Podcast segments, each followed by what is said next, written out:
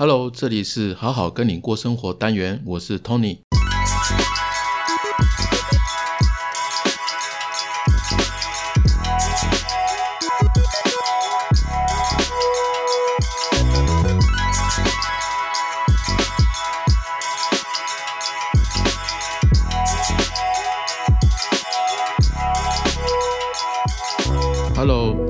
开始之前，如果你还没有在 Apple Podcast 或 Spotify 五星评价或留言的，请记得先去按一下哦。还有就是，如果你方便的话，也请你用一杯下午茶的金额小小的赞助我，我很需要你的支持哦。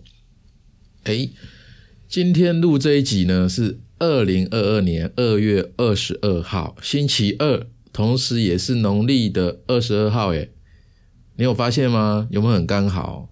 不过，大家听到这一集的时候，已经是礼拜三了，就是昨天。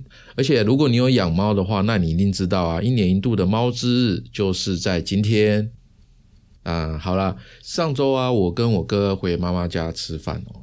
那这个是我们每周日都会做的一个例行的聚餐。那因为我爸爸过世好多年了，那我跟我哥哥已经各自成家。那虽然不能。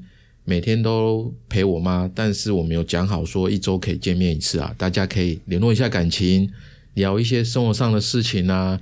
回家当妈妈的儿子哦，让妈妈满足照顾儿子的这种天生的需求。那我妈比较活泼啦，她跟我阿姨他们哦，常常会就是在一起这样子，然后忙东忙西啊。其实她比较不会害怕寂寞的人啊。那我们就回家吃饭嘛。那我哥就在饭后啊，去讲说他工作上面一直以来的一个困扰，其实就是一个中年危机吧。这因为他的老板呢，其实呃是一个很保守，然后不想扩张事业的那样子的心态哦，所以公司其他员工也因为老板的这种态度啊，我哥就是说他们很像在养老。可是我哥他是一直都很认真、很拼的那种性格哦，想要把这个部门做好。但是呢，越想要把工作做好，他跟人家不一样嘛，所以他会越在公司里面黑掉。那对他来讲，其实他在这个公司的环境哦，其实蛮痛苦的。不过这个工作他做了很久了，所以这个情况其实维持了很多年。那他也有讲说，其实这个部门呢。也就他一个人，他估了一下，说扣掉各种开销啊，包括人事成本啊、其他成本等等的哦，这个部门的年度结余最好的也有一两百万哦。那我就说，如果你在这个公司那么痛苦啊，你不就可以自己出来做吗？啊，为什么还要一直待着呢？那他说也有很多朋友跟他这样讲嘛，可是他就是因为有一些问题，也一直纠结在这边。他的老板啊是。呃，我嫂嫂的大哥，我哥就觉得说，哎，有亲戚关系这一层，而且又住在附近，等于说经常会碰到，他就怕说，如果他跳出来做啊，他做这样的事情会不会破坏关系？是不是有一种背叛的感觉？然后他就迟迟的做不了决定，然后一直很矛盾、很纠结这样子。那当然呢，做弟弟的我就当然要给他一些实际上的建议嘛，怎么去打破这个局面。而且男生跟女生不一样啊，男生在遇到问题的时候，他如果会主动求助，那代表说他是真的很需要帮助了。不然男生平常其实都不太会讲心事嘛。那所以当然这时候他是需要建议的。那女生的话，她就是比较感性嘛，通常她讲出来就只是需要感性上的支持会比较多。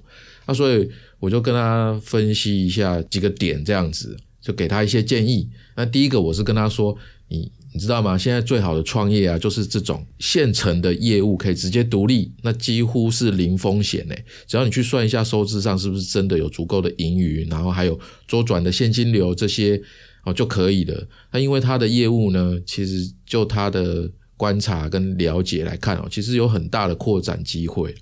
但只是说需要有足够的现金流去支持这个部分，那就差不多可以。另外就是说，他为公司做那么久嘛，他。也对得起他的薪水啊。那这个公司爹不疼娘不爱的，你个人发展跟忠心耿耿哪一个重要？我觉得就很明显啦，当然是个人发展比较重要了。而且另外，客户如果会跟着你，那你根本就都不用担心啊。那第二个就是，我跟他讲说，把你的客户资料库整理出来，然后依照业绩跟服务的次数啊这些，把它分 A、B、C 的等级。那另外一个就是说分产业别还有窗口人员的关系等级，他是老板啊还是主管啊？你去了解一遍。如果你自己出来做的话，这些人会跟你，还是说跟着原公司？那这样的话可以帮助你实际的评估哦，就是你一出来，你的客户会不会没有不见了？那另外一个，也就是说，哎，这些人如果有好几个是跟你的话，那你也不会落人口实说啊，你是抢公司的客户啊什么的，是没有啊，这是客户主动来跟我的，OK，这完全就不一样哦。那第三个就是说我判断呢，是他老板站在公司的角度，那这个部门本来就是多做多赚的，它不是主力业务。那我看是因为有亲戚的关系啊，所以才留着这个部门让。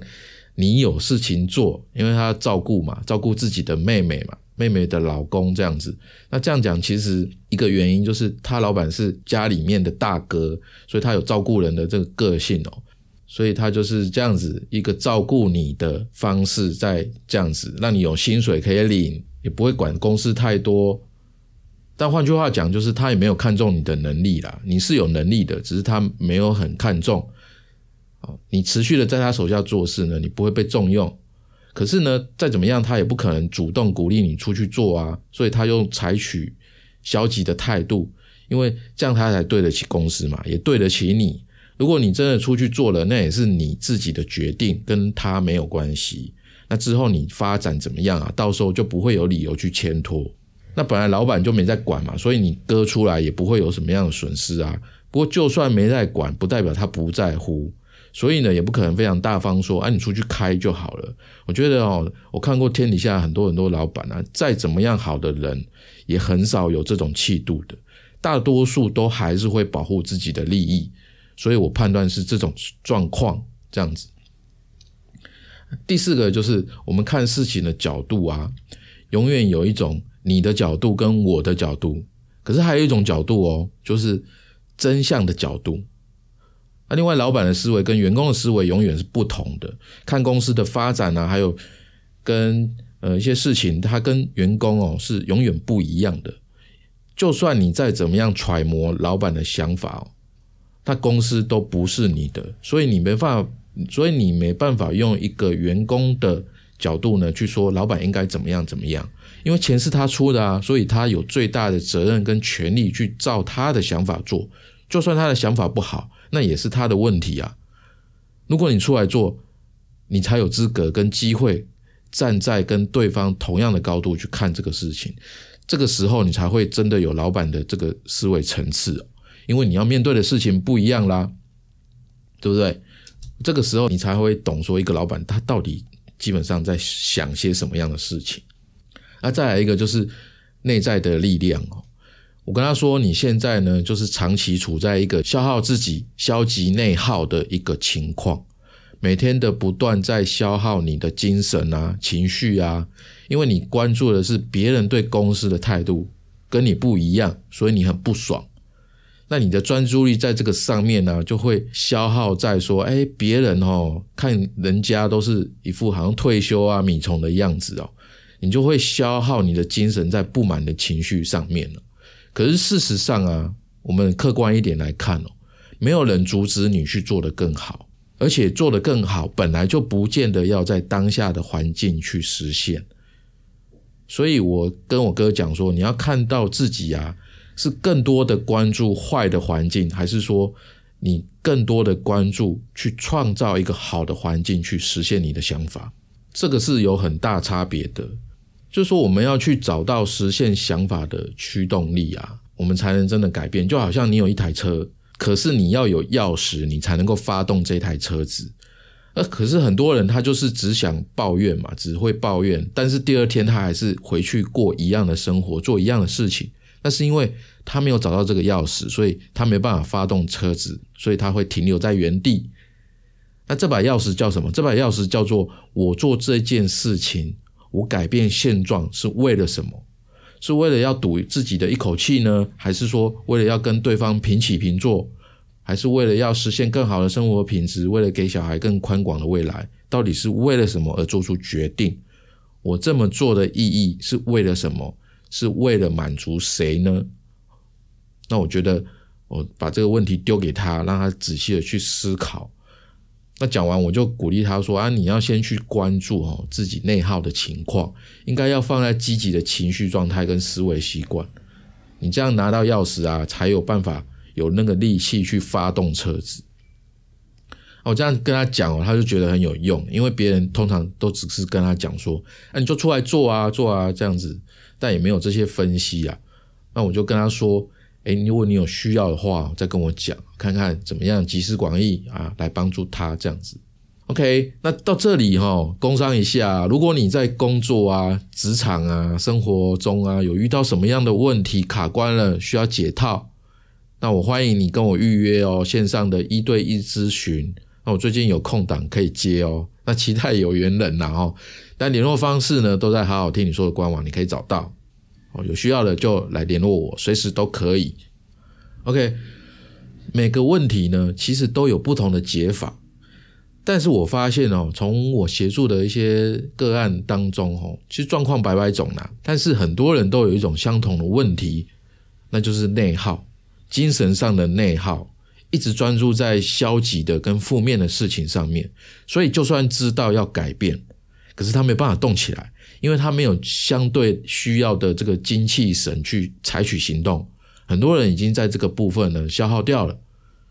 所以关于这个问题啊，我们到底要怎么小心，怎么样觉察，怎么样在平常的时候啊去储存内在的力量哦，能够足够到不会让自己陷入这种状态啊，它就很重要。那什么是内在力量呢？内在力量就是积极的情绪啊，心态啊。思维，它能够缓解啊，或者是说去抵抗消极的部分，让自己能够不受到太大的影响，让生活落到那种很糟糕的状况。那今天这一集啊，我想说来分享这个部分哦，我的学习心得啊，还有一些经验啊，当然还有一些增加内在力量的实际做法。好，首先我们来了解什么叫内在力量哦。内在力量呢，其实就是刚刚说的，它是一种积极的情绪感受，一种状态，还有最重要的就是背后的积极思维习惯。人在积极的情绪状态中啊，他会有比较开放的心理走向；相反的，就是封闭嘛。那积极的状态，它是比较乐观，比较有协调性，比较有韧性，有创造力。那这些特质呢，会让你有好的人际关系哦，而且心态上面。啊，整个人会更加的健康啊，也有活力这样子。认知心理学呢，常常会讲到情绪、认知跟行为哦，它是相辅相成的，它会形成一个正向的回圈。如果相反的话，它就会成为一个负向的回、负面的回圈。那从很多面向来看呢，其中一个建构论的观点哦，我非常喜欢这种观点，因为它是人类特性上的事实，那就是内在力量呢是可以刻意建立起来的。你可以刻意培养它，人天生就有创造力跟选择权，所以人类呢，可以不论是实体的建立，譬如说造飞机啊、造火车的这些技术，或者是抽象的为自己建构这件事情、做这件事情的意义，或者是更多培养积极的好的情绪跟感受。而且啊，不管我们天生的遗传基因啊、成长环境啊是有多么的负面。我们都可以啊，在后天去学习建立内在力量的方法，让自己变得更好。所以也基于这个事实哦，人类呢才有希望这个词的存在，所以我们的明天才有无限的可能性。这也是人类跟其他动物很大的差别的地方哦。所以身为人是一件非常美好的事情哦。当然，从人性的规律来讲哦。我们想要得到积极的情绪，就一定要先了解它的对立面啊。俗话说嘛，那 know your enemy，了解你的敌人。那消灭你的敌人呢？他们的方式哦，只有一个，就是了解他们的规律，然后跟他们共存。你把他变成朋友嘛，就不用一直跟他抗争啦。大家可以想想哦，其实这还蛮有道理的，有点意思哈。我们在商业上面，在工作上面，在生活各种人际关系，是不是也是这种哲学思维很有用呢？大家可以想一想哦，这些消极的思绪哈，到底怎么产生的？我觉得要先从科学的角度来了解一下大脑，应该说是我们今天的角度会从科学的角度，因为光想是没有用的，那只是心灵鸡汤安慰用的，人没有办法改变嘛，没改变就没有用啊，所以要做到，怎么样去做到，我们就需要实用的方式。所以呢，这个啊，我就想说介绍一个神经心理学家叫瑞克韩森 （Rick Hansen），他有出过好几本书哦，譬如说《大脑快乐工程》。啊，力挺自己的十二个练习，心腹潜能等等的这些博客来呢，都能够买得到。那相关的连接我会放在文字版。那反正呢，他就是教人家怎么样去培养内在力量的一个心理学家。那主要呢，他是把积极心理学跟神经科学呢去进行一个融合，教人家怎么打造一个平静、自信、积极乐观的大脑。那在这方面呢，他的著作有很多不错的经验分享。他的。这些经验分享呢，给我们打了一个定心针。也就是说，不管怎么样，从科学的角度啊，他证实了一件事情：人呢是可以透过一些方法去改变大脑，去增强自己的内在力量的。OK，在讲内在力量之前呢，我们有说先来了解它的对立面啊，这些消极的是怎么来的？比如说焦虑啊、担忧啊、愤怒啊、害怕啊这些感受哦。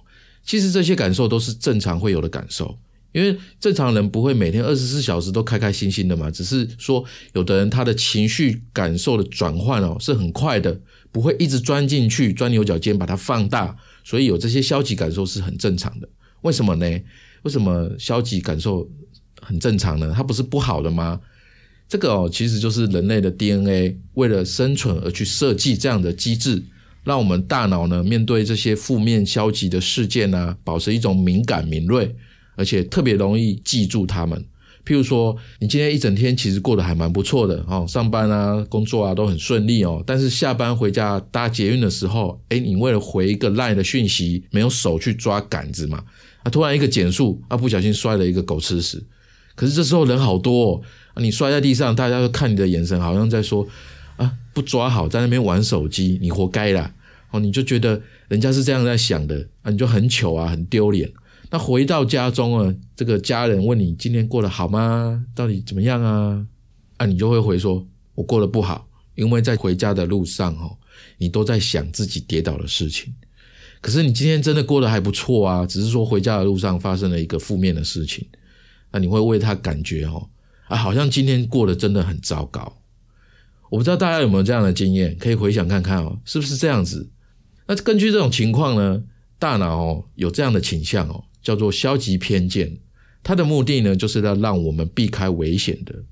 因为从开始有人类的五百万年之前啊，人类它生存在荒郊野外嘛，除了吃要打猎，还要有安全的地方住，还要防止毒蛇猛兽把你吃掉哦，甚至别的部落来抢你的东西来攻击你。那你今天没有猎到食物？明天还有机会啊！你今天只是挨饿嘛。但是如果你今天没有注意到，哎，你的背后有一只很饥饿的熊，哇，那你就 game over 了嘛，就永远不会再有吃东西跟睡觉的机会了，对不对？所以从生存进化的角度来看哦，我们会对危险更加的敏锐，所以更会去注意周遭坏事的发展。你会闻到危机的味道，因为这样子人类才能够繁衍下去哦。而这是因为这样子啊，人类的演进过程哦，我们的大脑必须要对负面啊跟消极的事件保持一种敏锐，然后更容易去记住它，那这样我们才能够在恶劣的环境生存下去嘛。可是这个机制啊，它也不是完美的哦，它也是有 bug 的。大脑的这种消极偏见机制啊，其实因人而异哦，这种差异呢，它有分先天的因素跟后天的影响。先天的是什么呢？先天的就是有的人他天生大脑中这个负责情绪的杏仁核，他就是比别人更敏感，比别人更敏感的这个杏仁核呢，它代表说你对消极的信号就会更敏感。比如说人家讲的话，一个眼神啊，一个气氛啊，你会越容易感受到，越容易会过度的反应，所以你特别在生活当中会容易焦虑，更容易缺乏安全感。哦，这是因为你的杏仁核比较发达，比较敏感。那除了这个先天的因素之外，还有后天的影响哦。大脑会根据人的经历过的这些事件啊、环境而去学习、去适应，让你自己有更强的能力哦，去生存下来。如果说你生存在一个充满压力的环境哈，或者是说你的生活当中有比较多的负面经验哦，那你的大脑就会为了要适应这个压力跟负面的环境啊，变得更加的警觉，你会对威胁更为敏感。所以说哈，积极的对立面啊，这个消极的焦虑啊、担忧啊、缺乏安全感这一些，有的人更敏锐一点。再加上说，我们大脑天生对消极的资讯呢比较敏感，而且我们生活当中多多少少都有负面的经验嘛。再加上现在这个环境啊，是不是很快速的变化，还有各种不确定性，都会让我们的生活很多压力。只是说，有的人他特别适应，他转换的很快，他不会一直钻牛角尖，把它放大，一直让自己处于一个内耗的状况。那如果你是处于内耗的状况，我要怎么样改变呢？我要变得更积极、更好吗？那接下来我要讲的就是说，我们怎么样去改造这个大脑的部分。在这之前，我们先来一段音乐，我们休息一下，然后再回来。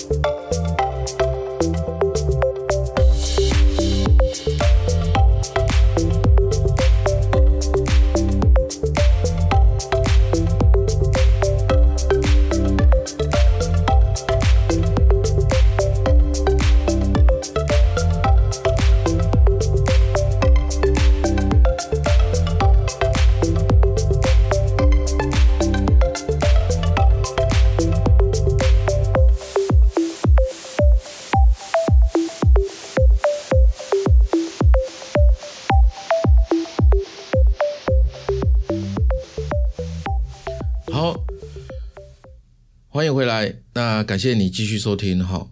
那因为啊，内耗会让你停滞不前，对不对？它其实啊是违反人类拥有无限可能性、人类是有希望的这个规律哦。所以反过来看，不管你现在呢有多么处于内耗的状况啊，多缺乏安全感啊、焦虑啊、矛盾，其实你都随时有机会、有能力去改变的哦。只是我们要去学习它，找到自己的驱动力。那因为大脑呢？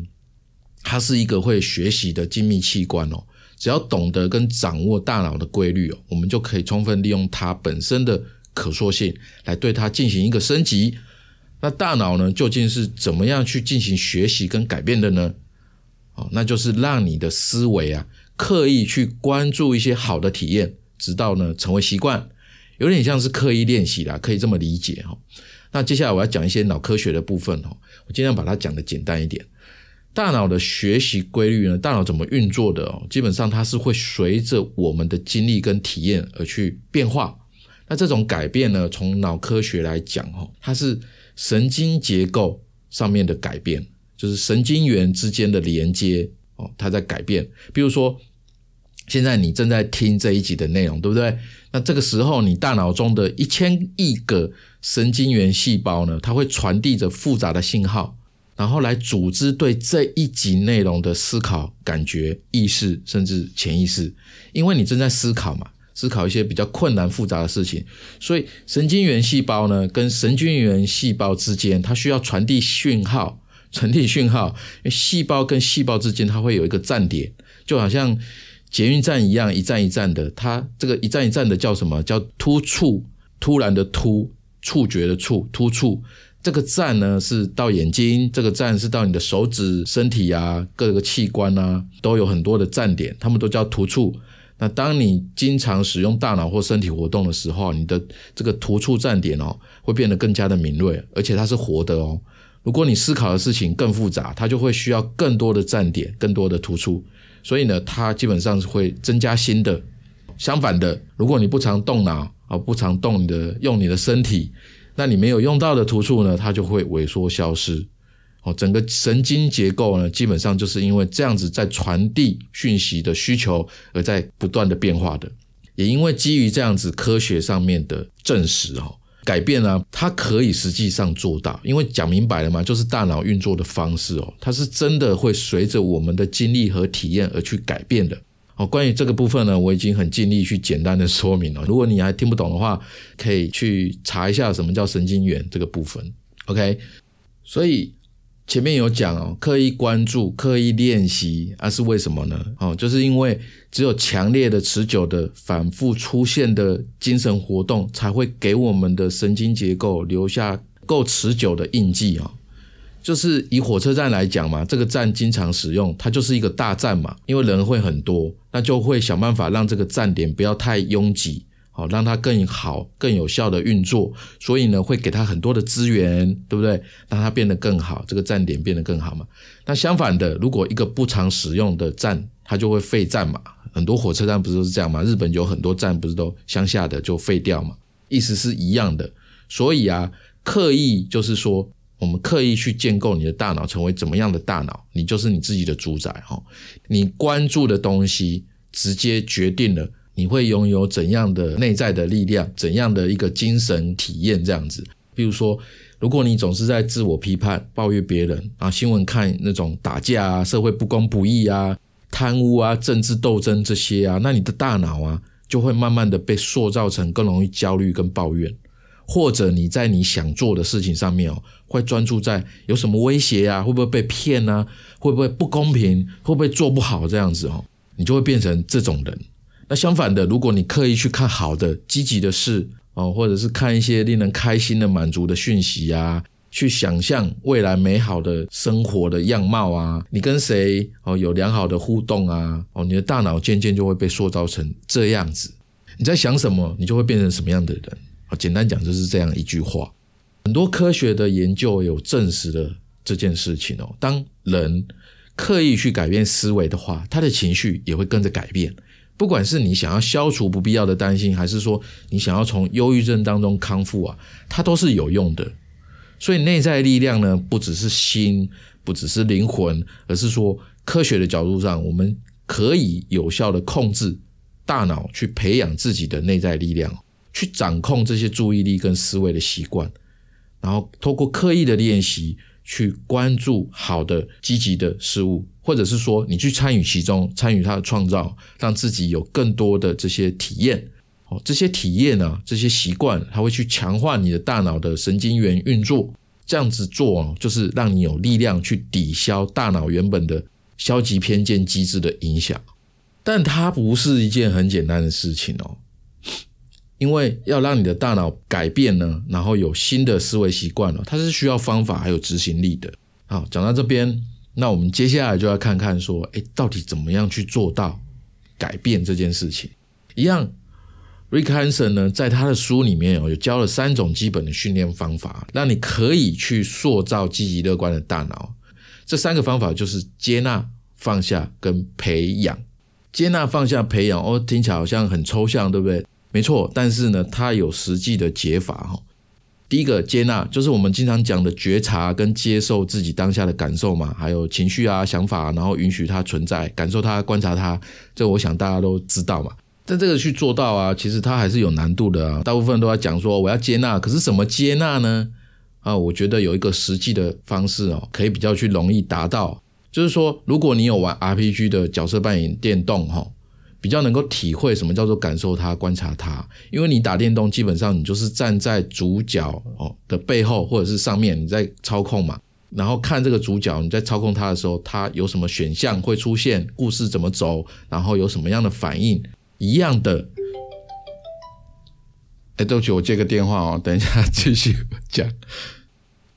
好，哦 哦，刚才讲到哪里？哦。就是说一样的，就是说，诶，想象一下哦，你是一个实境游戏的主角，那你是操控者嘛，观察者。发生一个事件的时候啊，你可以幻想一下哦，就是你的左上跟右上啊出现了不同的选择框，A、B 两种不同选项，然后你想操控这个主角，选 A 还是选 B？哦，有点白日梦哈，蛮好笑的。你可以想象一下啦，但是呢，光是这个想象哦，它就可以增加接纳的实现几率哦，帮助我们可以接纳自己的情绪、当下的情绪，还有一些想法，然后学习跟他们相处，而不是被他们控制。呃，你就是可以想象一下自己是这样的角色。OK，我不知道其他你有没有在其他的地方看过这样子的呃方式啊？这是一个实际有效的方式，大家可以试试看。因为我们没办法控制消极情绪的出现，因为它就是我们生存的机制嘛。但是我们能够做到的，就是说去觉察哈，这个消极情绪出现以后，我们自己不要落入那种过度的思考跟反应。因为你平时如果有训练的话，你就有能力去缓解它嘛。你看，有的人他暴怒之下，他就会做出后悔的事啊，那是因为他们跟动物一样，跟着他的情绪感受而去行动。所以学习拥有。接纳的能力哦，就是改变你的大脑很重要的第一步哦。第二个就是放下，这个更难有没有？心理学说的放下呢，是说帮助我们主动去释放这个消极的情绪，缩短它在影响你的时间呐。所以实际上可以这样做，就是有三个，第一个就是放松你的身体。我们生气的时候，或者是有一些比较强烈的情绪的时候，其实身体它会是紧绷的、紧张的，可能胸口啊、胃啊还会很难受，这样子还会想吐啊、干嘛的。这是因为战逃的压力反应机制的关系。所以这个时候呢，你可以通过刻意聚焦在做深呼吸、深呼吸放松、深呼吸放松，然后告诉自己啊，我要放松自己身体，我要放松，我要放松，就能够降低情绪反应。这是真的。你可以试试看。那第二个就是表达情绪。我常讲说，哎，表达情绪感受，而不是情绪性的表达。你可以讲出我现在很不爽，但是你不要用揍的、用骂的去表现很不爽。哦，你可以说我很不爽，我很难过，好像被人家捅一把刀，或者是我现在很坚强，我是坚强的，我有能力掌控，我会度过难关。啊，把焦点呢转移在怎么用言语跟文字哦去建构情绪的堡垒。它能够缓解我们的情绪跟压力，会让我们的自我感受变得好一些。这两个呢，其实都是美国的特种部队海豹部队在训练队员的时候会用到的基本抗压技能哦，所以它是实际有效的。那再来一个就是认知解离啊，这个比较专业的名词，其实它就是说把你跟你的想法先拉开一个距离，然后再好好的观察它。这跟刚刚的接纳其实有点像哦。假设有一个长得不错的男生跟你搭讪要电话，哦，有的人会这样觉得说，他想干嘛？在路上搭讪的都不是好东西，不要不要不要。那有的人会觉得，哎，他长得不错，哎，想要跟姐姐我交往吗？然后他会有很多哦粉红小剧场这样子冒出来，不断的上演偶像剧这样子哦。但是事实上，一般男生通常只有我想要认识这个女生，我要要到她的电话。就这样而已，没有想太多。当然，也有男人是带有那种色色的那种想法了哦。所以，如果我们能够意识到头脑中的小剧场，它不是一个事实，它只是一个想法的时候，那么我们就会比较客观的去看待说，哎，这个事情的发展啊，其实有很多的可能性呢。我们可以先看到自己有这样的想法，它还不是事实。那这样的话，你就比较客观嘛。啊，比较客观的时候啊，我们就有空间可以容纳更好的想法，还有看待问题的角度也会不一样哦。那如果你这样习惯之后啊，我们的内在自然也会跟着更有力量哦。你因为你有空间容纳其他的想法嘛。那再最后一个是培养，如果你想要变成积极的心理特质哦，要拥有更多的内在力量，你还需要有意识的主动去培养积极的特质哦。为什么嘞？前面呢，我们有提到啊，大脑是存在一个消极偏见的这个机制的，哈，它不会消灭掉，所以我们大脑对负面的体验呢，它会比积极的还要更容易被记住，哦，它会自动的把负面的经历储存起来，啊，不断的去回忆，哦，因为我们将来遇到危险的时候啊，它就会派上用场，这是我们 DNA 里面存在的一个既定的机制。可是对于积极的体验呢，他就不会这样子，因为经历了就经历了啊，哦，很快就忘记了。所以这就是为什么我们在聊天的时候啊，讲过去小时候做过什么事啊，我们通常都会说，哎，我做了什么，然后被打得很惨的故事，因为很惨，所以在记忆上面很深刻。但你问说小时候有什么快乐的故事啊？你通常讲不太出来更多的细节，这就是因为大脑的消极偏见机制的影响。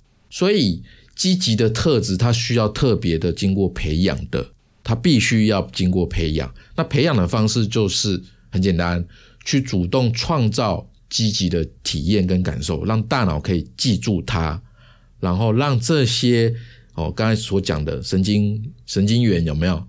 哦，这些神经回路啊，可以得到更长时间的启用哦，就是你有在用它，那这样的话，你的大脑就会觉得，哎，它是必须要存在的哦。哦，我们经常会用到它啊，这个站呢，这个捷运站呢，就会有更好的资源。所以啊，这也就是说，为什么专业的运动员哦，一直刻意要操练各种基本动作，那就是让他的身体跟大脑能够记住，并且可以立即的直接反应，他不需要再经过思考。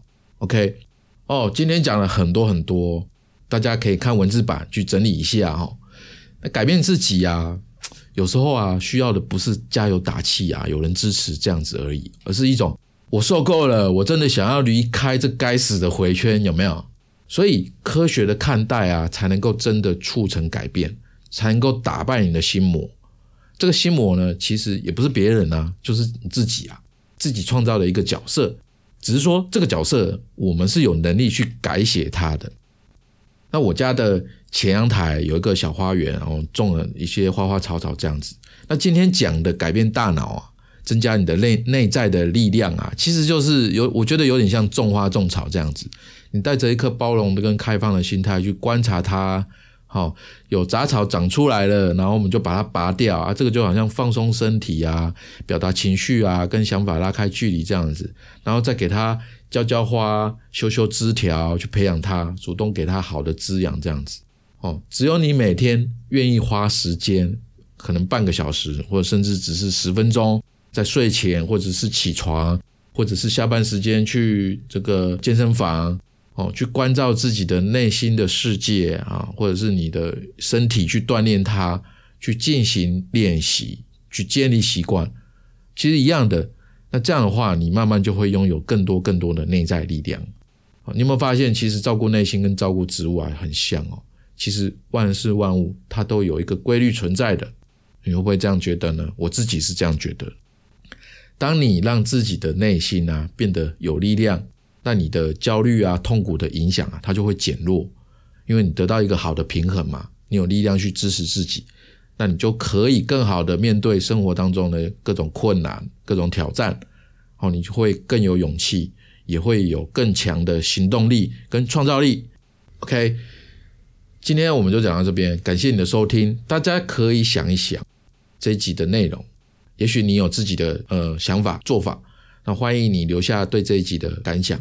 那听完请记得帮我评价哦。那本集的完整文字版跟补充资讯都在官网。还有就是说，如果你的生活或者是工作事业啊各方面需要找方向、需要协助，欢迎你跟我预约咨询哦。联络方式都在官网。OK，那我们今天就到这边，希望内容对你有启发。拜拜。